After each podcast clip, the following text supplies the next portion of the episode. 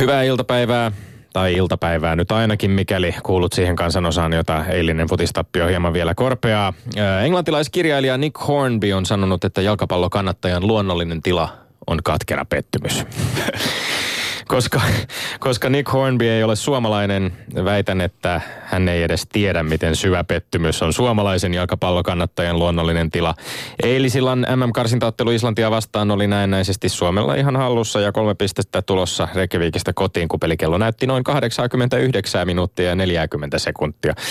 Eräskin kaverini, joka ei ottelua katsonut, sanoi tarkistaneensa ennen nukkumaan menoa tilanteen 89 minuutilla ja ajatellut, että no hyvä homma. Ja heräsi aamulla katkeran pettymykseen. Sen jälkeen sitten tosiaan tässä seuraavan viiden kuuden minuutin aikana Islanti ensin tasotti ja sitten teki 3-2 voittomaalin tavalla, joka varmasti muistetaan vielä vuosien päästä, jos se nyt ihan traagisen Unkari-trauman lailla, niin ainakin aika lähellä kuitenkin tällaista suomalaisen jalkapallokannattajan pettymyspuun latvaa.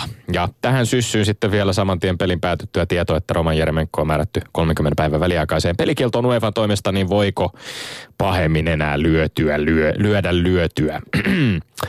Samaan aikaan kuitenkin jotenkin tekisi melkein vähän riemuita, mieli riemuita ihan puhtaasti tästä ottelun tarjoamasta draamasta, koska kyllähän tällainen epäselvä maali lisäajan, oliko se nyt kuudennella minuutilla – ei tietenkään mitään maalikameroita, ei tietenkään mitään päätyrajatuomareita.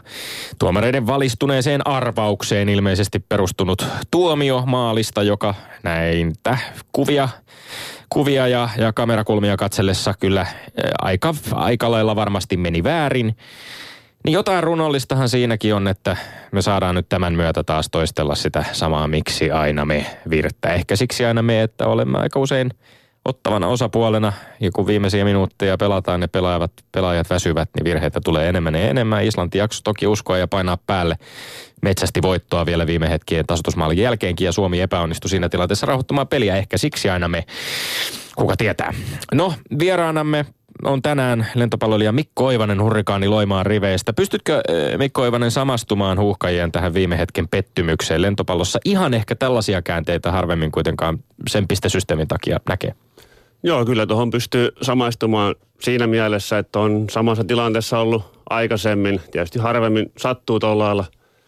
Niin kuin lentopalloa miettiä, että sama tilanne voisi olla, että jos on johdossa esimerkiksi 23, 20, 18 siinä paikkeilla, että on parin pisteen päässä jo erään kautta ottelun voitosta ja siinä sitten ottelu kääntyy, kääntyy vielä vastustajalle, niin jotenkin voisi kuvitella, että on sama, samanlainen fiilis siinä jalkapalloilijalle, että on – on peli jo aika lailla omissa käsissä ja muutama minuuttia vaille, kautta meillä sitten muutama pistettä vaille ottelu, niin jotenkin samanlainen tilanne tuntuu olevan toi eilinen jalkapalloottelu. Ja kyllähän sielläkin katseet kohdistuu toisinaan sinne tuomarin suuntaan sitten ja, ja johonkin tuomioihin, joita, joita sieltä tota, tuomarin pallilta jaellaan.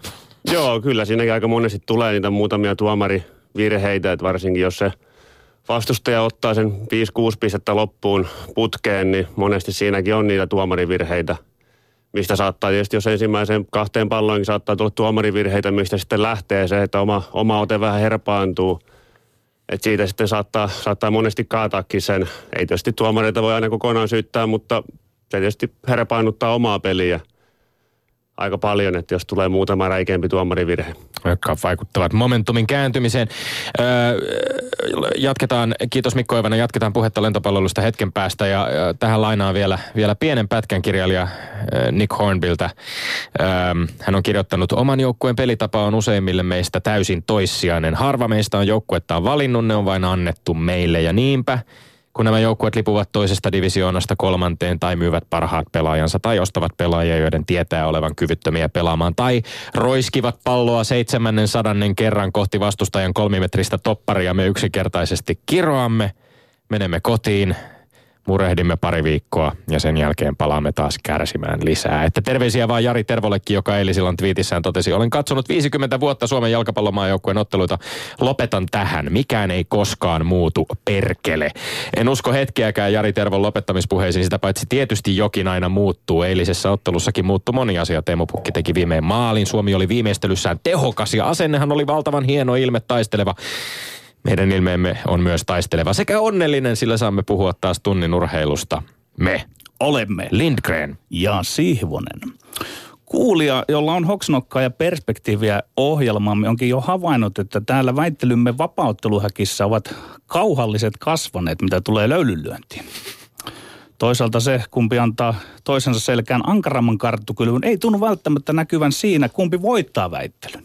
Jahas, jahas. En piittaa useinkaan salaliittoteorioista, mutta jotakin täällä on tekeillä. Vuorostani minulla on sama tunne kuin aikoinaan maineikkalla enollani Viitaluoman Matilla oli. Kun isäni ja vaarini pelasivat Masaa vastaan Pohjanmaalla korttia. Ahkerana viitselijänä muistimerkitsen en voi olla muistamatta, miten Matveen mukaan muut pelasivat häntä vastaan yhtiötä. Siis yhtiötä. Muut vastaan hän ei tunnu auttavan, vaikka väistyvänä uroksena sitä mukaan herrasmiehenä lauon täällä perättäisen sanoen totuuksia. Kuten sen, että HJK on kriisissä. Sen näkee otsa luulakin, että HJK on kriisissä, eikä kukaan ole siitä kanssani eri mieltä. Mutta tässä studiossa tuntuu, että sitä pärjätään paremmin Lindgrenläis-Trump-maisilla valeilla kuin sihvoslais-Clintonlaisilla faktoilla. Lempo soiko. En tiedä, ovatko tuomarit olleet lahjottuja, koska urheilusemantiikan jumalat kyllä ymmärtävät sihvosta, mutta ehkä tuomarit on voideltu. Niin värittömältä kuin tämä hiukan kuulostaakin, nuo kirjaasti vyötetyt tuomarit eivät näytä viisi veisaavan todistuksistani. Neuvonantajistani kuulijallekin vanha tuttu Keijo S. on sitä mieltä, että mun pitää jatkaa vanhalla pelikirjallani. Vuorostaan nuorman polven pantteri nousevan nouseva neuvonantajakyky Jyrki T. on sitä mieltä, että Lindgrenläisiin kunnottomuuksiin pitäisi vastata kunnottomuuksilla. No, mietitäpä nyt. Yleisradio on päättänyt, että väittelemme tänään kolmesta seuraavasta aiheesta. Yksi. Pitäisikö huuhkajien ja suomalaisen jalkapallon ottaa mallia Islannista? Kyllä vai ei? Kaksi. Tulisiko lentismaajoukkueellamme olla lempinimi kuten leijonilla, huuhkajilla ja susijengillä? Kyllä vai ei? Ja kolme. Stadin derby menee pilalle, kun kannattajat rettelöivät. Kyllä vai ei? Mielestäni minun pitäisi pärjätä ihan hyvin noissa aiheissa Niin, minunkin mielestä. Ja ihan urheiluajattelun talonpoikaisjärjellä. No, katsotaan, miten kiistakumppanien käy. ja siis vanha kaava, kuhukin väitteeseen varattu kolme minuuttia rapsakkaa löylyaikaa, jota, jonka jälkeen sanallakaan ei saa enää kommentoida sitä aihetta, kun kongin kumahtaa. Tuomari tänään huippulentopalloilija Mikko Oivonen tuomitsee kohta kohdalta haluamassa järjestyksen väitteet painottaa joko samanmielisyyttään tai retoriikkaa tai molempia. Olemmeko me valmiita, Kisäli Lindgren? Olemme valmiita. Täällä ei salaliittoteorioita ole. Täällä eivät lepakot räjähtele. Eli annetako mennä? Anna mennä vaan. No niin, ei. Ää, aa, siis te, te, teikäläis, eikö se teikäläinen ole, joka lukee täältä, että mikä se ensimmäinen väite oli? No joo, mä vielä kertaan sen sulle sitten. Pitäisikö huuhkajien ja suomalaisen jalkapallon ottaa mallia Islannista? Kyllä vai ei? Kyllä. Tietenkin Suomen kannattaa ottaa mallia siitä, miten meitä valtavasti pienempi futismaa on onnistunut kehittämään taistelevan, systemaattisen ja menestyvän pelitavan pelaajilla, jotka ei ole mitenkään ratkaisevasti Suomen pelaajia taitavampia. Lisäksi meidän tulisi matkia myöskin Islannin ruohonjuuritason toimenpiteitä esimerkiksi palloiluhallien käytön lisäämiseksi. Ei, ei pitäisi ottaa mallia, etenkin jos puhutaan siitä, miten Islanti pelaa jalkapalloa. Siinä ei ole mitään mallin ottamista. Se on suomalaisen jalkapallon palauttamista kivikauteen, jonnekin aikaan ennen Antti Muurisen päävalmentajalta huuhkajissa. Eikä tässä aleta kelloja taaksepäin kääntämään, Tommi. Mitä kelloja ollaan taaksepäin kääntämässä? Niin, siis pelitavallisia kelloja. Että, että peli alkaa muistuttaa sitä, mikä me opittiin siitä vanhasta iänikuisesta tuota Englannin liikasta, missä palloa potkittiin. Tämäkö on sinun mielestäsi Islannin pelitapa? Se on enimmäkseen sitä, niin kuin sehän nähtiin noissa nyt arvokisoissa, että Islanti enimmäkseen puolustaa. Islanti enimmäkseen puolustaa kovempia joukkueita vastaan ja sitten kun on, on vastassa vaikkapa Suomen kaltainen joukkue, joka ei ole välttämättä ihan yhtä dominoiva, niin kyllä se onnistuu myöskin pallonhallintapelissä. Ja se ei, onnistuu ei, myös, ei onnistunut, ei se onnistuu silti niin. näiden samalla ei, tavalla, samalla ei. tavalla erikoistilanteiden toisteisuutta myöskin hyödyntämällä, mikä heillä on. Heillä on opittuja tapoja, joilla he hyökkäävät myöskin. Tommi, jos katsoit tarkasti eilistä peliä, niin sehän Islanti oli pulassa, koska heille ei ole sitä perinnettä siihen pallokontrollipelaamiseen. Sen takia peli oli äärimmäisen tasainen. Peli oli suhteellisen tasainen, mutta niin. esimerkiksi pallonhallintaprosentit oli 60-40 suunnilleen Islannille. Kyllähän siinä on ihan selkeä, jo ihan siis pelkästään pallon hallussa pitämisprosentti. Se, se ihan selvästi kertoo, että Islanti oli niskan päällä. Tommi, mä siteeraan nyt Uralsanomien Saku-Pekka Sundelinin mm-hmm, esseitä jalkapallon jo. meidän peli. Jahas, no älä siteeraa jo. kauhean pitkään, tässä ei, on väittely meneillään. Miksi jalkapallossa ei ole meidän peliä? Siksi, että Suomessa ei ole jalkapallo itsetuntoa. Täällä on aina matkittu muiden maiden malleja, on oltu sen takia kymmenen vuotta niitä perässä. Maailman trendejä pitää seurata ja oikeiden asioiden varastaminen on viisautta, mutta pitää no myös niin. osata luoda luoda omaa. Muuten Suomi on ikuisesti vuosikymmenen jäljessä. Me voidaan varastaa Hienosti viisauksia vaikkapa, Sundelinilta. on ihan hienosti sanottu, me voidaan varastaa osittain niitä viisauksia Islannilta myöskin. Ja ei, tässä on mun mielestä ihan puhettakaan siitä, että ei Suomella ole minkäänlaista itsetuntoa. Ei se itsetunnon ei, puutteessa. siis- Ilme oli erittäin hyvä ja taisteleva eilenkin. Mutta jos, vaik- jos, jos puhutaan vaikka siitä, niin se vaikeista lähtökohdista ilman Joel Pohjanpaloa, varmaan kuuminta hyökkääjä tällä hetkellä, ilman väliaikaisen pelikieltoa asetettua Roman Jeremenkoa. Suomi oli jopa lähellä kaataa Islannin vieraskentällä. Suomi voisi ehdottomasti ottaa siitä mallia, että me edelleen kehitetään sitä toisteisuutta siinä meidän pelissä. Että se ei mene sellaiseksi roiskimiseksi ja myöskin sillä lop, niillä loppuhetkillä onnistuttaisiin pitää palloa hallussa. Eli ja matkitaan ja jäädään jälkeen. Matkia on urheilussa aina jäljellä. Se on ehdotettu, että matkitaan Mikä on se, mikä on se hyvä. oma, oma identiteetti ja totuus, joka ei ole matkittu tai johon ei ole kopioitu elementtejä muilta, jonka sinä haluat suomalaiseen jalkapalloiluun? Sitä pitääkin analysoida, että katso mikä on meidän tota, mikä on pelaajien taitotaso, mikä tapa kehittää meidän pelaajia eniten. Jos vaan roiskitaan pitkää palloa ja se siirretään myös junioreihin, Ei, niin ei, ei junioripelaajien roiskimista. taito Suomihan ei hallitsi paikotellen ja liikutti palloa ihan hyvin. Kontrolloi palloa myöskin, varsinkin ensimmäisellä Niin, niin, puoliskolla. Hurr. Alkaa adrenaliinit, adrenaliinit taas vähän jyllätä.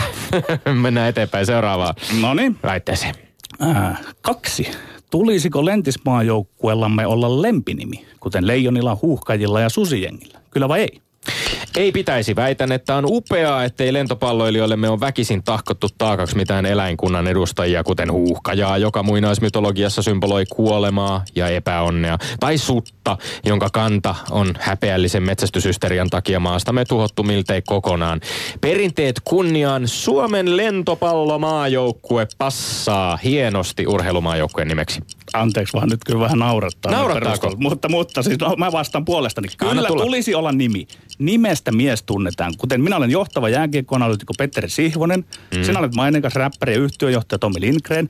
Ja Mikko Oivanen on Mikko Oivanen, jolla lamppu syttyy, että jaahas, se lentiksen pelaaja. Mm-hmm. En nyt lähde siihen leikkiin mukaan, että keksillisesti ehdottaisi lentopallomaajoukkoille jotain lempinöjä. Mutta mä sanon vaan, että se on kätevää tunnistaa samalla sekunnilla, mistä on kyse, kun puhutaan leijonista, huuhkajista, susijengistä. Sinäkö et tunnista, mistä on kyse, kun puhutaan Suomen lentopallomaajoukkueesta? Ää, no se saattaa aiheuttaa vääriä tällaisia niin kuin mieleyhtymiä siihen, että onkohan nyt kyse poikien vai tyttöjen ja niin edelleen. Et Se, sen No takia, voidaan siihen sanoa, että Suomen miesten lentopallomaajoukkue myöskin sinne voidaan lisätä se no sinne niin, väliin. Niin, niin, tullaan tähän, että siihen tarvitaan tämmöisiä lisäilyjä sitten. Ja kyllä kun sä tota mytologiaa ja susikantaa ja muuta tuohon, niin sä, otit, sä pelleilet tuon mitään aiheen kanssa. Sulla, sulla, ei, ei, sulla on ihan, ihan yhden tekevää, että siis mikä se nimi on. Me vakavoidutaan hetkeksi. Näissä nimissähän pitäisi tavallaan olla myöskin semmoinen maaginen vaikutus, että lempinimen myötä joukkueelle kasvaa joku identiteetti, joka yllyttää pelaajia entistä kovempiin suorituksiin. Leijonat taistelevat urheasti. Juhani Tamminenkin allekirjoittaa kaikenlaiset kirjansakin edelleen. Best regards, Lion 79. Vai mikä se nyt olikaan. Eihän lentopallomaajoukkue me tällaista tarvitse, kun menestystä tulee muutenkin. Ei se, ei se nimi nyt ole menestyksen äh, tae missään tapauksessa. Mä, mä näen tämän myös niin, että kyse on brändistä. Kyse Kyllä. on imakosta. Ja se olisi, Sinä se markkinoinnin suurmies. Ei, minulla on vain YO-merkantin tutkinto siltä alalta. Jahas. Mutta kerron nyt sen, että tämmöinen tuote, mikä liittyisi johonkin nimeen, sanotaan vaikka olisi kyse jättiläiset, niin se on paremmin myytävissä. Ai nytkö se sieltä tiedetään. Ehdotellaan jo nimiä? No pikkusen ehdotin, että kun katon tota Mutta eikö, eikö Oivasen jos poikaa, puhutaan, niin se on jättiläinen. jos nimenomaan siis puhutaan näistä lempinimistä, niin nehän on useimmiten nimenomaan tällaisia markkinointitarkoituksissa kehitetty, jopa vähän keinotekoisia väännöksiä. Oliko se nyt Iltasanomien urheilutoimitus, joka jotenkin onnistui ajamaan läpi sen, että tämän huuhkaja-episodin jälkeen joo. nimeksi Mm. päätyi huuhkajat? Mä olin ensin sitä mieltä, että se huuhkaja on hölmö nimi, mutta mä myönnän olleeni silloin väärässä. Et mun mielestä tällä hetkellä tiedetään tasan voida- tarkkaan, mistä puhutaan. niin Se on, se on Lempinimiä, myytävissä paremmin. lempinimiä ja voi luo kannattajien keskuudessa identiteettiä. olla ja muuta, mutta siinä vaiheessa, kun siis Englannissa futiksen puolella muun muassa taannoin Hull Cityn viralliseen nimeen yritettiin kovasti ajaa tämän joukkueen lempinimiä Tigers, eli Tigerit. Ei tällaista pidä väkisin tehdä, ne on ihan hyviä lempiniminä, mutta se tuntuu jotenkin, että futiksessakin pärjättäisiin ehkä paremmin, jos palloliitto ja aamajoukkueen tiedotustahot ei olisi koko ajan huuhkajat sitä huuhkajat tätä, vaan puhuisivat Eli, ehkä eli ihan siis vaan sen, nimen takia sitä, että ei pärjätä sitten. No pahan ilman lintu ei ainakaan tunnu mikään onnenamuletti olevan huuhkajille, jos näitä suorituksia seuraa. Ei, kyllä se, kyllä se pitää olla näin, että huuhkajat, siitä tiedetään, että se on se futisen. Tiedätkö muuten, miten huuhkaja ääntelee? Iminpo, imitoi. Tässähän voisi olla semmoinen chanttihomma. Tästä oli eräs TV-ohjelmassakin vähän vääntöä tässä toisina. Mutta jatketaan eteenpäin. Chanteista vielä, äh, me voidaan palata hetken päästä. Ei, palata, otetaan tähän väliin nopeasti. Siis äh, kyllähän hienoja hetkiä myöskin nähtiin katsomon puolella eilen, kun huhkajien ja, ja Islannin kannattajat kävivät äh, keskinäistä taistoa ja sieltä tuli se hu, johon suomalaiskannattajat kovat ha, Chingis Khan, kaikkien naapurikansojen alistaja, kaikkien väittelyiden alistaja Petteri Siivonen, mikä on meidän kolmas väite? Se liittyy mukavasti tähän. Joo. Oi futikseen ja niin, kannattamiseen. Niin, niin, kyllä, kyllä. Nimittäin sieltä. Yleisradio on päättänyt, että kolmas aihe on Stadin derby menee pilalle, kun kannattajat rettelöivät. Kyllä vai ei? Ei tietenkään mene. Stadin derby on pakannut Helsingissä joka kerta noin 10 000 ihmistä katsomaan Veikkausliiga futista ja ottelut on ollut sekä jännitykseltään että katsomotunnelmaltaan hienoja. Rettelöitiin on syyllistynyt marginaalisen pieni osa niin sanottuja kannattajia, jotka poliisi ja seurat on jo mitä ilmeisimmin tunnistaneet, jotka toivottavasti tappelevat vastedes jossain ihan muualla kuin Töölön jalkapallostadionin liepeillä. Kyllä pilalle menee, että heilahtaa. Aha. Me ollaan Tommi nyt vakavan asian sanan äärellä, toisin kuin ehkä äsken tuossa nimessä. Mä olen urheilumiehenä mielimurteissani. Samalla viikolla poliisi ampui puukottajan nelostiellä. Ok. Tällä viikolla poliisin pyynnöstä MV-lehden Ilja Janitskin vangittiin poissa olevana. Ok. Mutta himputti. Eihän se niin voi olla, että iloinen asia, kuten jalkapalloilu, kutsuu stadin derpyssä puolensa poliisia. Tommi, Suomen poliisia. Suomen poliisia, niin. Kuinka monessa stadin derbissä sä oot, Petteri, ollut paikalla? En yhdessäkään. Niin, tai Veikkausliigan ottelussa tällä kaudella? Öö, tällä kaudella en yhdessäkään. Joo. Eli sä puhut mi, näistä mi, kahaukoista mi, mi, täysin lehtitietojen varassa ja sen varassa, mitä sä mediasta luet. Mä oon itse ollut kaksi kertaa paikan päällä myös stadionin edustalla ottelua edeltävien marssien aikaan pelien jälkeen. Tunnelma on ollut siis muutamia yksittäisiä riehuja lukuun ottamatta täysin rauhallinen. Totta kai poliisit tietävät, että nämä riehujat käyttävät hyväkseen sitä, että täällä niin kuin lippujen alla ihmiset kokoontuvat, järjestävät marsseja, että he, se tarjoaa heille mahdollisuuden omaan väkivaltaiseen toimintaan tämän tapahtuman varjolla. Poliisit ovat sen takia paikalla. Kisäli Lindgren, mä aavistelen tässä nyt, että kun sä niin vahvasti todistit, että sä olet itse ollut siellä ja kyse on tästä sinun lempilajistasi ja vieläpä HJKsta. Auta armias, jos tämä olisi tapahtunut lätkämatsissa, niin sä olisit siinä niin kuin tukka pystyssä nyt mun tämä kimpussa täyttä, Tämä on täyttä spekulointia Petteri Siivosen puolelta. Mä totean vielä, että yli, ylikomissario Jere Roimu siitä Suomen poliisista, Helsingin poliisista, sanoi Hesarissa, että riskikannattaja porukka on marginaalinen, mutta nyt varsin näkyvä. He hakeutuvat hyväksi käyttämään tappeluita ja samat kaverit ovat eri banderollien alla itsenäisyyspäivänä. Mä, mä vien, Sielläkin on Suomen poliisi Tommi, paikalla itsenäisyyspäivänä. Tommi, mä vien tulkinta... Eihän itsenäisyyspäivän pitäisi kutsua Suomen poliisia Tommi, puoleensa. Tommi, minä vien nyt tätä ajatusta eteenpäin, että mihin se perustuu, että nämä tulee nämä tappelijat sinne, niin se perustuu siihen tyhmään asetelmaan, missä kannattajat jo luovat semmoista niinku retorista vihamielistä toistaan kohtaan. Eli tavallaan kieltävät, että et sinä saa tuota sinistä joukkuetta kannattaa. No et sinä saa tuota se punaista. Retoriikka ja se tunnelma ja se, ja se niin, omien ja kannattaminen. Siihen sitten nämä tappelijat tulevat tähän, tähän tuota kummalliseen, missä aikuisille miehille on mukaan väliä, että voittaako sininen vai punainen joukko. Meillä on, meillä on moniin muihin Euroopan maihin nähden, meillä on futisarenoilla varsin rauhallista, välillä surullisenkin rauhallista. Ongelma Stadin, derbyjen, ongelma Stadin derbyjen yhteydessä on otettava vakavasti kyllä, mutta se on marginaalinen ja pieni ongelma, joka pitää kitkeä juurineen. Se pitää kitkeä juurineen. Mutta se on marginaalinen. Se on marginaalinen ja pieni, mutta, mutta vakava ongelma, niin, johon joo. kannattajaryhmän enemmistöt ja seurat ovat hoita- pitää ehdottomasti heidän pitää hoitaa oma tonttinsa niin, että nämä tyypit... Sieltähän se kello loppui ja kongi kumahti, joten ei auta muu kuin vetää suut suppuun ja heittää pallo seuraavaksi päivän tuomarillemme Mikko Oivaselle. Ylepuheessa Lindgren ja Sihvonen. No niin, kaikki valta on nyt sinulla, Mikko Oivonen. Ota tilanne ja väittely pohkeeseen. Joo, kiitoksia. Tota, ensimmäisessä kysymyksessä lähdin oikeastaan miettimään asiaa vähän niin kuin oman, oman pelaamisen kautta. Oman maajoukkoissa, seurajoukkoissa pelaamisen kautta, totta, että pitäisikö ottaa mallia Islannista. Et tota, siellä oli hyviä, hyviä pointteja kummallakin. Esimerkiksi se, että totta kai Islanti pieni maa ja se, että pitäisi tota, lähteä sieltä junnutoiminnasta liikenteeseen, että hoitaa se kuntoon. Ja sitten oli myös hyviä, tota, hyviä pointteja sen ein puolesta, että mihin mä itse enemmänkin sytyin sen oman pelaamisen kautta joukkueen takia, että ei, ei sitä oikein niin kuin voi toisilta kopioida semmoista tyyliä, vaan pitää tehdä se oma, mikä sopii omalle joukkueelle. Että ei siinä niin kuin omaakin maajoukkueuraa kun miettiä, että ei olla niin isoja, vahvoja mitä muut. Että ei me voida ottaa mallia niiltä joukkueilta, ketkä pelaa paljon fyysisempää peliä. Meidän pitää luoda sitä omaa, omaa peliä, millä me pärjätään. Eikä sitä oikein voi ottaa, ottaa tuolta toisilta sitä mallia, että miten se pitää tehdä, vaan pitää luoda se oma. Et jotenkin, että joten tämä meni Petterille tämä ensimmäinen Yes. väittely. Hyvä on. Tämä on kiinnostava, ihan pieni jatkokysymys tähän. Eh, Suomella on siis äh, lentopallossa sinun mielestäsi Mikko Oivanen ihan selkeä oma pelillinen identiteetti. Joo, on kyllä ilman muuta, että siellä on, on pienempi joukkue mitä monella muulla huippumaalla. Ei ole semmoisia maailmantähtiä, semmoisia todella fyysisiä kavereita, jotka pystyy tekemään pisteen huonommastakin tilanteesta. Et se pelityyli pitää olla semmoinen, mikä sopii omalle joukkueelle, että koetaan pelata nopeampaa peliä, mikä tulee, mihin tulee sitten todella tärkeäksi osa-alueeksi vastaanotto ja puolustus. Ja sitten puolustuksen kautta pyritään luomaan itselle enemmän niitä tilaisuuksia, että mist- mistä voidaan tehdä se piste. Että ei voida lähteä noiden isompien maiden kanssa siihen lyöntikilpailuun, koska siinä, siinä pienemmät joukkueet häviää. Tietysti silloin tällöin tulee yllätyksiä, mutta suurimmaksi osaksi niin pienet joukkueet häviää siinä, jos lähdetään pelkästään lyöntikilpailuun isompia vastaan. Eli ymmärsikö oikein, että niin, jos mitä kauemmin pallo tavallaan elää ja on siellä pelissä, niin se, se saattaa olla tämmöisen suomalaisen pelaajatyypin kannalta parempi niin. Joo, kyllä. Että sekin, että jos on huonompia tilanteita, niin mieluummin se, että ettei ota sitä riskiä siinä hyökkäyksessä, vaan koitetaan pelata se esimerkiksi vastustajan torjunnan kautta taas omalle joukkueelle pelattavaksi.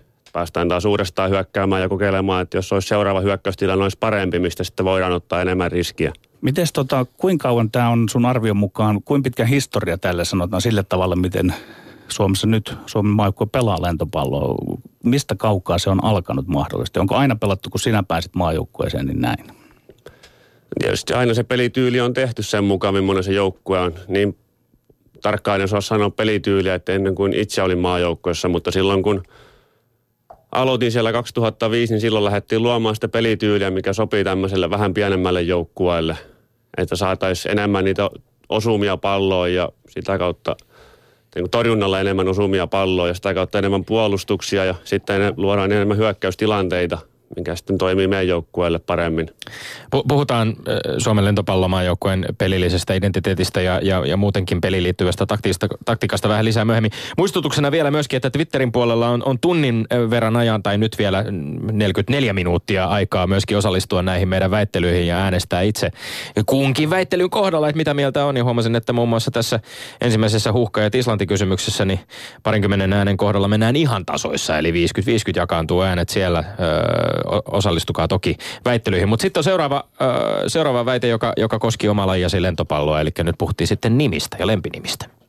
Joo, tässäkin oli tietysti kummallakin oli hyviä pointteja, että, esimerkiksi Tommi, Tommilla oli, että pidetään se identiteetti, että pysytään vain omana itsenään, että siihen on tota turha, turha keksiä mitään, mitään ylimääräistä, mitään väkisin väännettyä, että pysytään vain itsenämme, että ei kaikkien tarvi mennä tuohon mukaan, missä mitä muut maajoukkueet on tehnyt. Ja Petterillä tietysti oli sitten hyviä kanssa, että se tuo sen brändin, mitä voi sitten markkinoida. Ja sitten jos puhutaan jostain nimestä, niin tiedetään heti, mistä puhutaan. Kannattaa tietää heti, mistä on kysymys. Että, ja tietysti lyhyempi nimi, tietysti ei vie niin paljon aikaa sanoa sitä. Että on positiivista. Mutta mitä meilläkin on tässä tota, Siitä on ilmeisesti ollut, vähän, Niin. ymmärsinkö oikein, että siitä on ollut vähän niin kuin pelaajien keskuudessakin puhetta tästä nimiasiasta. On sitä ollut jo, että tota, se on, siitä oli just, että Tommille menee, menee tämä, että Joni! samaa mieltä, mieltä olen, olen tosta, että ei siinä, ei tarvitse keksiä mitään, tota, jos, jollei tule niin kuin jonkun tilanteen kautta, esimerkiksi niin kuin huuhkajille tuli, niin sitä on aika vaikea lähteä, aika turha lähteä miettimään mitään semmoista, että mikä se pitäisi olla. Että jos, jos siinä on joku tapahtuma takana, mitä kautta se tulee, niin se tietysti itsessään jo luo sitä näkyvyyttä. Nyt, nyt täytyy myöntää esimerkiksi, että oma ö, urheiluknoppitietouteni ö, yhtäkkiä lyö täysin tyhjää, kun yritän miettiä, että mistäköhän susijengi lähti liikkeelle, kenen ideana ja missä kohtaa, mutta aika tuoreesta nimestä kuitenkin puhutaan susijenginkin kohdalla. En, en minäkään tiedä, mutta jotenkin tulee Kenties- mieleen, että se on diktaattori itse päättänyt. Kenties hash, hash, hashtagillä LS puhe, voi joku viisaampi meitä valistaa siitä. No, että... Tomi, tuleeko sinulle se mieleyhtymä siitä, että kun se on jengi, niin ettekö, ettekö te täällä stadissa puhu jengistä? Että se on vähän niin kuin eteläsuomalaisten laji. Koripallo. Tuleeko tämmöinen mieleyhtymä sinulle? Mä, mua vähän kummastuttaa, että siinä on se jengi. Niin. Susi jengi. Susi jengi, niin ei esimerkiksi susi lauma. Niin. No. No ei jäädä siihen, siihen jumiin, koska varmasti kuuntelijammekin jo kuumeisena odottavat tätä viimeistä kolmatta ratkaisevaa ö, ö, kohtaa, jossa, jossa keskusteltiin Stadin derbystä ja kannattajien yhteenotoista, jotta päästään selvittämään, että kumpi meidän tämän viikkoisessa yhteenotossamme on niskan päällä. Joo, tässä tota, oli kans niin kuin aikaisemmissakin hyviä pointteja kummallakin. että Ei ollut, ei ollut helppo päätös. Ja sitten Tommi toivottaa, puhuu enemmän kokemuksen kautta, käynyt katsomassa pelejä tietää paremmin, monen se fiilis siellä on.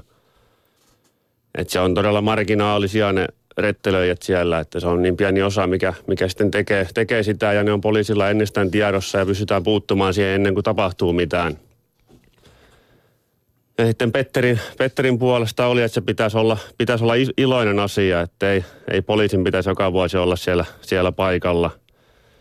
Ja sitten jotenkin tulee se, se oli myös hyvä pointti, että isot miehet siellä tappelee keskenäänsä, että jos toinen kannattaa väärää joukkuetta, että miten se isoihin miehen niin paljon tota, tuntuu se, mitä kannattaa. Mutta se, että puhuu, puhuu tietysti median kautta, että ei ole, ei ole itse käynyt katsomassa pelejä, että ei, tosissaan sitten ei tiedä, mistä puhuu. Et tota, tää, tämä meni tota Tommille Oi! tämäkin tota, kysymys, että Onnittelut. kyllä niitä tota, mitä omiakin, omiakin ulkomaanreissuja reissuja miettii, että kyllä siellä aina, aina kun siellä muutamia kärhämiä on ollut silloin tällöin peleissä ja ennen pelejä ja porukkaa vähän tapellut välillä katsomonkin puolella, että kyllä se tietysti ei se kuulu asiaan, mutta se tietysti on mukavaa siinä, että yleisö kiinnostaa niin paljon puolustaa sitä omaa joukkuettansa, että se tuo siihen aina sitä lisätunnelmaa, että jos porukka menisi vain kiltisti katteleen peliä ja kattelisi peliä ja olisi hiljaa ja lähtisi kotiin päin, niin tietysti pelaajille, pelaajille mukavampaa, että siellä on vähän sitä elämää eri lailla kuin mitä välttämättä Suomessa tottuu, että toi on aika normaalia ulkomailla, että siellä on vähän enemmän kärhämää. Joo. Ja sanoisin kyllä ehkä, että Veikkausliiga ja, ja seurat ja, ja myös ne viranomaiset, sikäli kun heitä nyt tunnutaan paikalla tarvitsevan järjestyksen valvojat ja, ja myöskin, myöskin poliisi, niin yhdessä ehkä voisi koittaa löytää sit sellaisia ratkaisuja, joilla, joilla ainakin pyritään mahdollisimman hyvin ennaltaehkäisemään. Ja toki tämä viesti kannattajille, kannattajaryhmille on mi- mielestäni painokkaasti välitettävää, että, että kyllä kannattajajoukot itsessään, kannattajaryhmät itsessään, heidän pitäisi myös ilmaista voimakkaasti, että, että, että on täysin nollatoleranssi väkivallalle ja eihän, eihän missään urheilutapahtumassa pitäisi väkivaltaisuuksia ilmetä. Se sitten, että onko esimerkiksi näiden soihtujen sinne mukaan tuominen, pystyisikö niitä jollain turvallisella tavalla ehkä sovitusti ennen ottelua siellä soihtuja ja värisavua saamaan ilmoille, niin se olisi ehkä semmoinen järjestelykysymys, jota, jota voisi miettiä muutenkin, ettei kenenkään tarvitse myöskään siellä suhmuroidessaan sitten sormenpäitä menettää. Ja niin kuin Tommi sanoit, että, että se nyt on vielä marginaalinen ilmiö, niin mun mielestä se on hyvä ja sen takia mekin tässä ohjelmassa siitä puhutaan. Mun mielestä sitä puhetta täytyy pitää yllä, että, että Suomi on kuitenkin vielä mukava lintukoto näissä asioissa ja to, toivottavasti semmoisena pysyisikin. Kyllä, kyllä. Ja Susiengi, äh, Susiengi vastaus saatiin jo Petri Huttuselta Hurtta66 Twitterin puolella. Kiitos vaan Hurtalle. Äh, toi esiin, että kysehän on tietysti ollut Sasu Salinin antamasta haastattelulausunnosta. Me ollaan tällainen Susiengi, joka on sitten alkanut elää uutta, ihan virallistakin elämää Suomen koripallomaan joukkueessa. Tämän kerran väittely äänin 2-1 Lindgrenin nurkkaan ja sehän tarkoittaa kokonaistilanteessa sitä, 5-2. että tilanne on 5-2. Pikku se meinaa revetä, mutta täältä vielä tullaan. Tässähän on aikaa revetä ja kuroa ihan mone, moneenkin suuntaan vielä syksyn mittaan.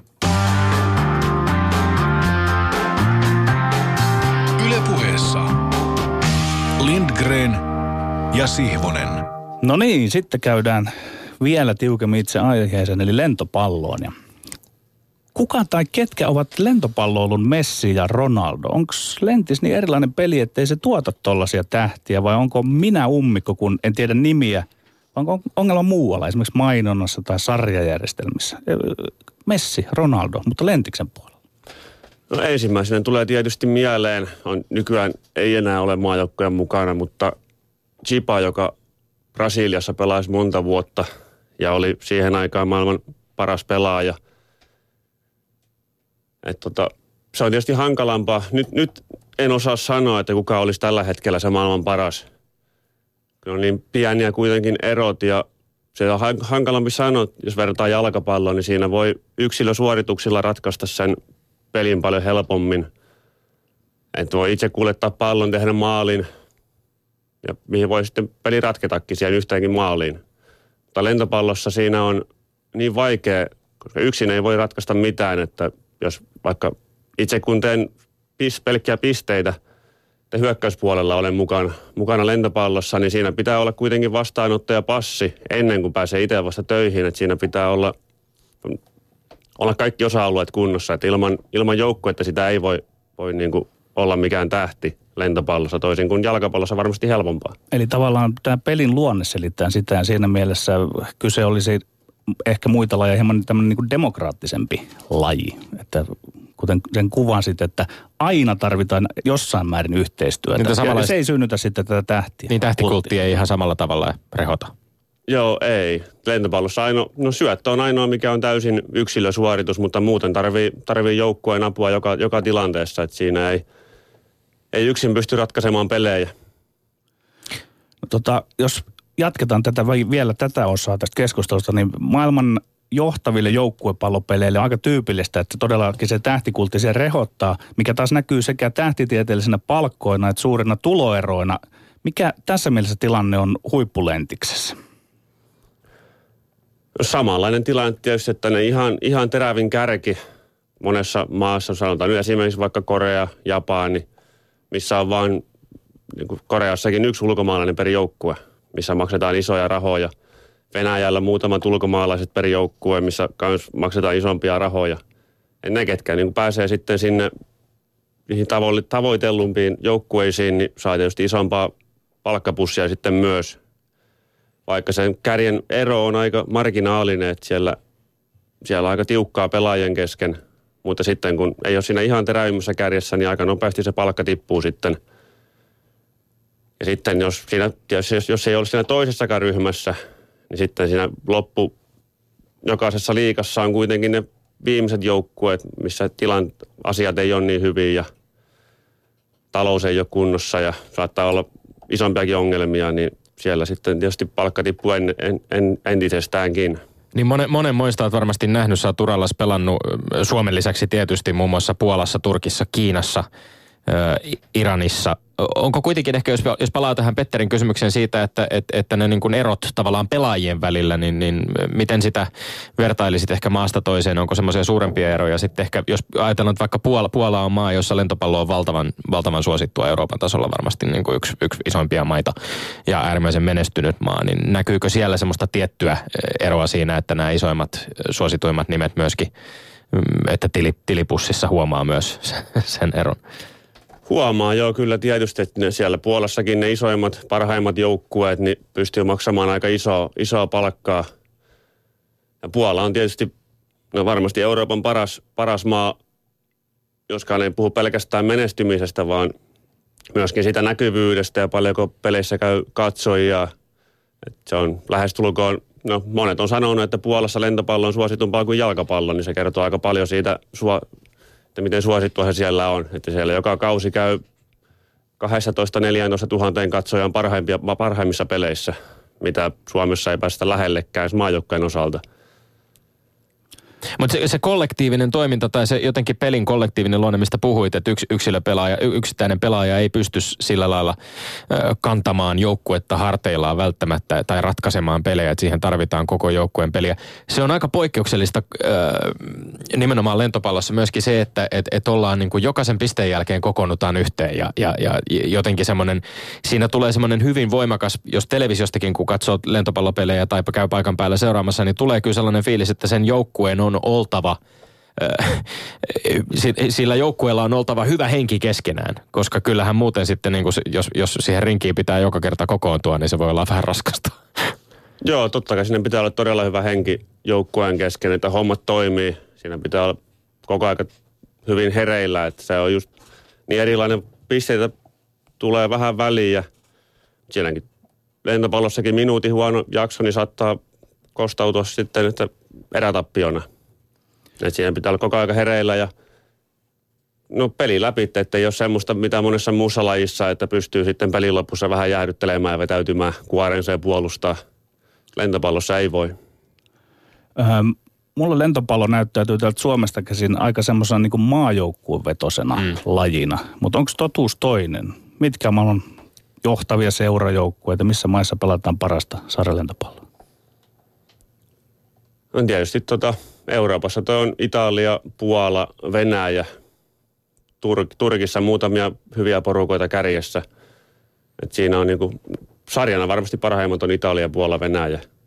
Ja sitten Brasilia on tuolla vähän kauempana, niin mikä on myös erittäin kova liiga. Siinä varmasti on niinku kovimmat liikat, mitä on.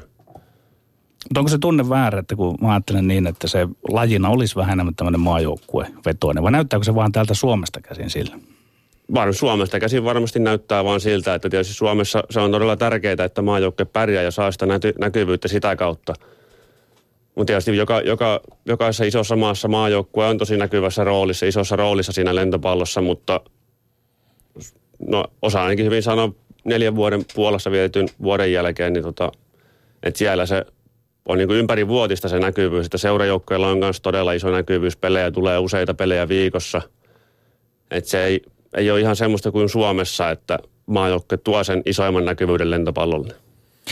Suomessa ehkä koripallon, jos pysytään vielä tässä tavallaan tässä maajoukkuekysymyksessä, koripalloilun ja lentopalloilun molempien kohdalla on usein ehkä pohdittu sitä, että minkä takia maajoukkueet saavat herättävät valtavasti huomiota ja kiinnostusta varsinkin arvokisojen aikaan ja, ja molemmat, molemmissa lajeissa on tietysti päästy ihan sinne niin kuin huipu, huipulle lopputurnauksiin asti pelaamaan arvokisoja, mutta sitten taas niin kuin verrattuna siihen, niin ehkä, ehkä seurajoukkueiden tasolla pelistä kirjoitetaan ja puhutaan mediassa kuitenkin aika paljon vähemmän. Mistä, mistä arvelette, että tämä johtuu?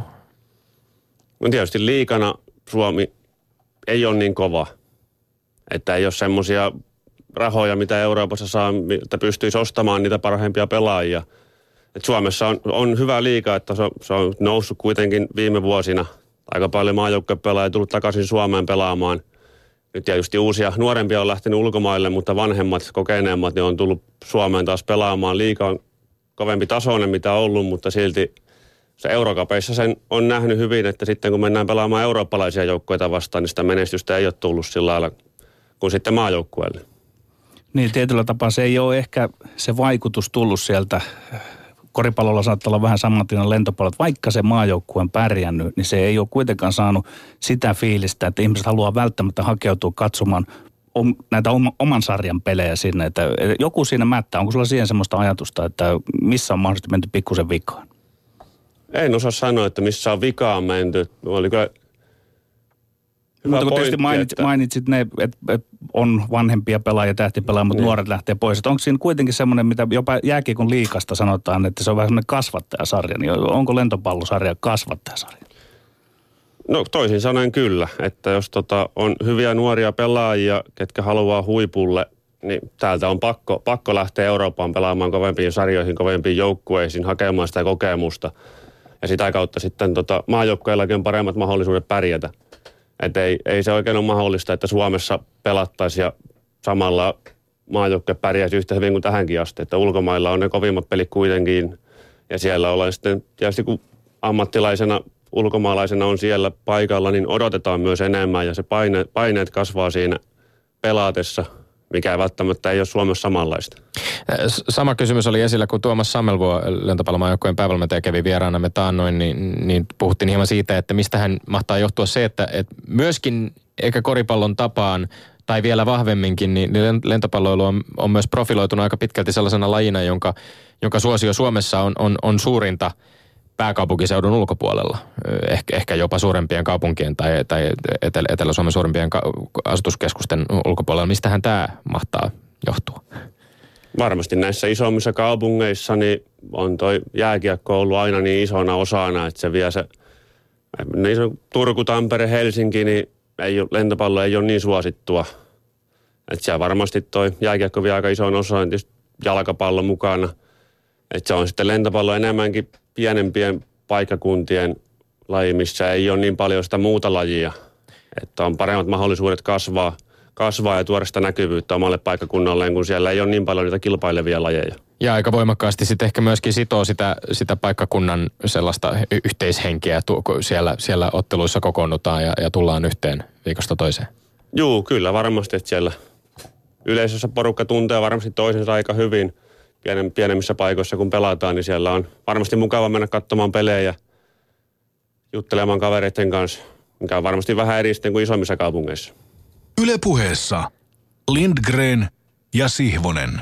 Mikko Oivanen, oot, oot pitkän kansainvälisen uran jälkeen tota, tänä syksynä nyt pelit, pelit jatkuvat ö, yhdessä veljesi Matti Oivasen kanssa samassa joukkueessa viime keväänä ö, kolmannen hopeamitalin neljään vuoteen lentopallon mestaruusliigassa voittaneessa Hurrikaani Loimaassa. Millaista on nyt, harjoituspelit on meneillään, millaista, miltä tuntuu nyt ylipäänsä palata sitten Loimaalle, pienelle paikkakunnalle Suomeen pelaamaan öö, tällaisen pieniä pätkiä lukunottamatta miltei kymmenen vuoden kansainvälisen uran jälkeen? Onko mukava, mukava palata Suomeen pelaamaan, että se on ollut kuitenkin niin raadollista ulkomailla, että siinä ei oikein ole muuta kuin se lentopallo, että käydään reineissä ja valmistaudutaan taas uusiin reineihin ja peleihin. Ja siinä sitten niin kuin vapaa-ajalla ei hirveästi ole mitään tekemistä. Että Suomessa tietysti mukavammin pelata, pelata, että siinä on vähän jotain muutakin tekemistä. Ja tietysti Loimaalla on, on tota, hyvä, hyvä organisaatio ja hyvä joukko, että on siellä muutama vuosi sitten alkukauden pelannutkin ja tiesi mihin menee. Ja veljen kautta tietysti tietää aika hyvinkin, että miten siellä hommat toimii. Oli kyllä mukava, mukava päästä tuommoiseen organisaatioon mukaan ja pelit on, pelit on mennyt nyt ennen kauden alkua hyvin. Ja hän luottavaisin mielin kauteen, kauteen tähän näin viikon päästä, kun alkaa. Niin teillä on harjoitusmaatissa tullut pelkkiä voittoja, eikö niin? Joo, kyllä. En tässä on pelkkiä. Ja ottaa vielä mukaan sen kauden alun, mitä Hurrikaanissa pelasinkin, niin pelkkiä voittoja tähän asti on tullut Hurrikaanin paidassa. Katsotaan, miten pitkään se kestää. Ymmärsinkö Mikko Oivonen rivien välistä oikein, että siis teet muutakin kuin pelaat, vai oletko ammattipelaaja tällä hetkellä? Siis ammattipelaaja, mutta siis vapaa-ajalla niin on muutakin tekemistä täällä kuin olla pelkästään kämpillä. Paljonko Suomen sarjassa ja, on ammattipelaaja ylipäätään arvioisin mukaan sillä, jotka pystyy ihan, niin kuin, tulee sillä taloudellisesti toimeen? No hankala kysymys. Tietysti kärki, kärkiseuroissa, missä on vähän isompaa budjettia, niin siellä on varmasti aika monessa joukkueessa kuusikollinen pelaaja saattaa ollakin hyvin ammattilaisia. Niissä kärki, mitäköhän sanoisi, 6-7 joukkuetta – että siellä on varmasti vähän paremmin asiat, mutta sen jälkeen sitten tietysti vaihtopelaajat ja nuoremmat pelaajat yleensäkin on siinä tilanteessa, että ei varmasti pärjää pelkästään lentopallolla. Että semmoinen joku 5-60 pelaajaa tekee tilin lentopallolla ja sitten nuoret opiskelevat tai mahtavatko tehdä töitä tai muuta. Että siinä mielessä, voisiko sanoa, että kuvata, että sarjan puoli ammattilaissarja? Juu, ilman muuta. Että ei, ei missään nimessä ole ammattilaissarja sillä, sillä lailla, mitä ulkomailla on tottunut. Että siellä porukka on pelkästään lentopallon ympärillä. No pelasit edellisellä kaudella hieman yllättävässä paikassa Iranissa. Ehkä tämä viittaus siihen myöskin, että pelien ulkopuolella löytyy jotain tekemistä, niin viittasit sillä, sillä tähän kansainvälisen uran aikana ehkä johonkin paikkoihin, jossa ei, ei ole sitten ihan niin paljon puuhaa riittänyt pelikenttien tai harjoitusten ulkopuolella. Yksi toinen suomalainen lentopalloammattilainen on, on ennen sinua oli pelannut Iranissa, mutta suomalainen pallolulainen ammattilainen Iranissa ei nyt ole ihan tavallista kauraa muutenkaan. Kerro, kerro jotain tuosta kokemuksesta. miltä se tuntui siellä, siellä työtään tehdä? Joo, tämä oli ju, juurikin se, mihin, mihin puutuin siinä, tai mitä tarkoitin, että on muutakin tekemistä, koska tuommoisessa maassa varsinkin, niin se on aika, aika vaikeaa ollakin siellä. Tietysti reenit on joka maassa samanlaisia, että pallo se on sielläkin, mitä hakataan – yksinkertaista helppoa olla siellä, mutta sitten reenien ulkopuolella vapaa-päivät, jos on yhtä, välilläkin oli yhtä reeniä päivään, niin siinä sitten miten te, mitä tekee sen lopun päivää. Esimerkiksi Iranissakin siellä ei, ei oikein ole hirveästi mitään mihin mennä. Asuin vielä tuommoisessa aika uskonnollisessa kaupungissa, mikä on aika rajoitettua monetkin asiat. Et se päivä kuluu suurimmaksi osaksi sitten hotellihuoneessa ja kahvilassa, että siinä ei ihan hirveästi ollut tekemistä reinin ulkopuolella. Passari, hakkuri, kuten sinä Mikko Oivonen, keskitorju yleispelaaja libero. Mikä on se prosessi, miten ja missä uravaiheessa noihin tavallaan niin kuin rooleihin erikoistutaan? Ja miten omalta osalta se kaikki meni? Itsehän aloitin nuorempana keskitorjujana samalla kuin veljeni. Meillä oli sitten tota, lukioikäisenä oli toi hakkurista pulaa junnumaajoukkoissa, niin kokeilin sitten sitä roolia ja siihen on sitten jäänyt. Ja monestihan noin tietysti pelipaikat valitaan nuorempana sen mukaan melkein, että pisimmät yleensä menee siihen keskelle ja sitten kenellä on paras sormilyönti, niin menee heitteleen passeja siihen keskelle ja monesti sitten pienin, pienimmät kaverit, niin jos on hyvä vastaanotto, niin menee sen liberon paikalle, että se on aika luonnollista se, miten pelipaikat valitaan. Ei tietysti nuorempana, mitä valitaan pelipaikkoja, niin ei varmasti kaikilla niin ole niitä lopullisia, että monesti tulee paikkojen vaihtojakin, mutta aika yksinkertaisella kaavalla ne junnuna valitaan ne pelipaikat. Joko vähän niin kuin katsotaan, mikä toimii.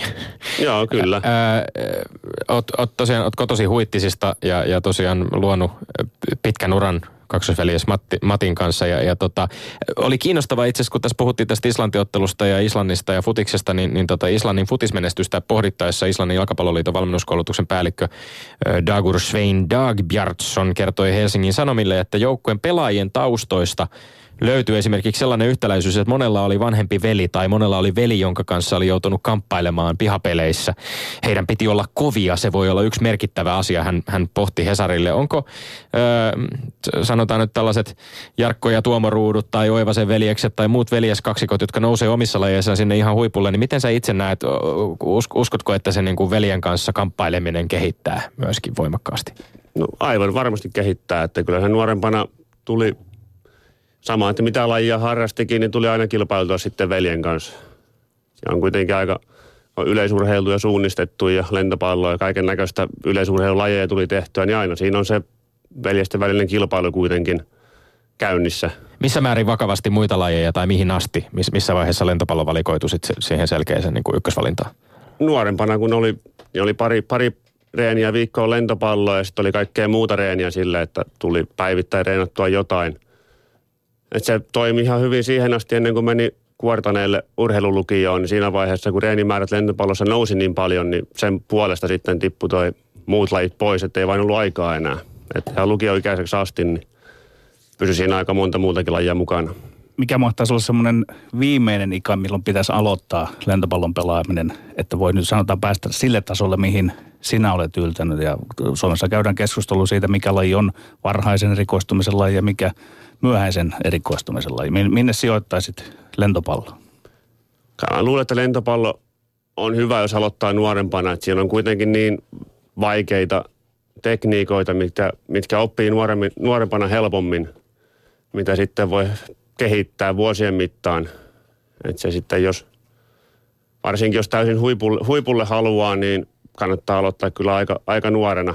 Ihan niistä, kun nuorempana kuitenkin opitaan ne ihan kaikki perus, perustekeminen, niin se on aika vaikeaa aloittaa esimerkiksi vaikka 15-vuotiaana, jos ei ole koskaan pallon kanssa ollut tekemisissä, niin se on se hieno motoriikka kuitenkin siinä aika vaativassa osassa, niin tulee aika vaikeaa.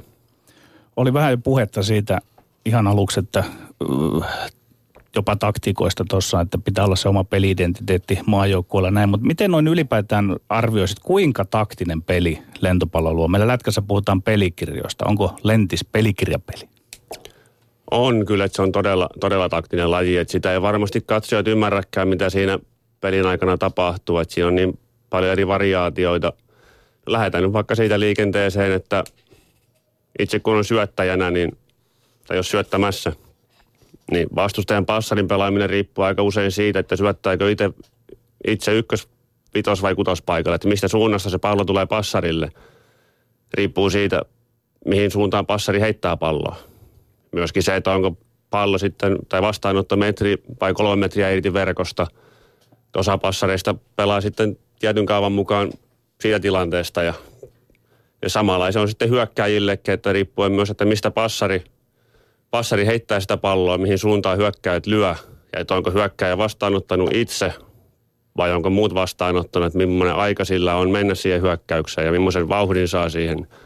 Siellä on niin paljon pieniä asioita, mitä, mitä tota, katsojat ei ymmärrä. Niin ja voisi kuvitella, että, että, että tämä liike, harjoiteltu liike, se, että liikutaan kollektiivisesti yhdessä torjuntoihin, hyppääminen ja muu, kaikki ajottaminen sen suhteen, niin se vaatii valtavan määrän harjoitusta, että ne saadaan loksahtamaan kohdalle.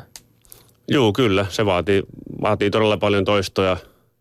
Ja sekin, että no torjunnassa, sekin on tietysti vaativaa, että siihen päästään hyvällä ajoituksella ja saadaan tiiviin torjunnan, mutta sekin, että mihin, mihin puolustajat menee sitten torjunnan taakse.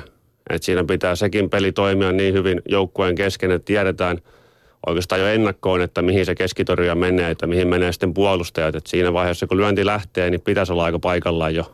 Y- yksi näistä isoista eroista, mikä erottaa lentopalloilun muista suurista, tai sanotaan nyt Suomen näkökulmasta muista suurista pallolulajeista, jos, jos meillä ne, ne neljä isoa lajia on, on, on tota jääkiekko, jalkapallo, koripallo, lentopallo, niin, niin lentopallo on näistä ainoa, jossa, jossa ihan selkeästi joukkueet ovat sillä verkon omilla puolillaan. Ei, ei ole sellainen fyysinen ö, kamppailulaji, kontaktilaji, jossa ollaan, ollaan ihan, ihan tota vastustajan iholla tai ainakin sinne verkkoon välissä joka tapauksessa. Miten sä näkisit tämän vaikuttavan, vaikuttavan niin kuin lentopalloiluun ja, ja sen taktiikoihin sen, että, että futiksessa – joukkue voi mennä aika pitkälle esimerkiksi keskittymällä ihan pelkästään sen bussin parkkeeramiseen puolustamiseen ja sitten toivoa, että jossain vaiheessa yksi maali saadaan roiskittua, mutta, mutta lentopallossa on, on, on täysin mahdotonta pelkästään puolustaa.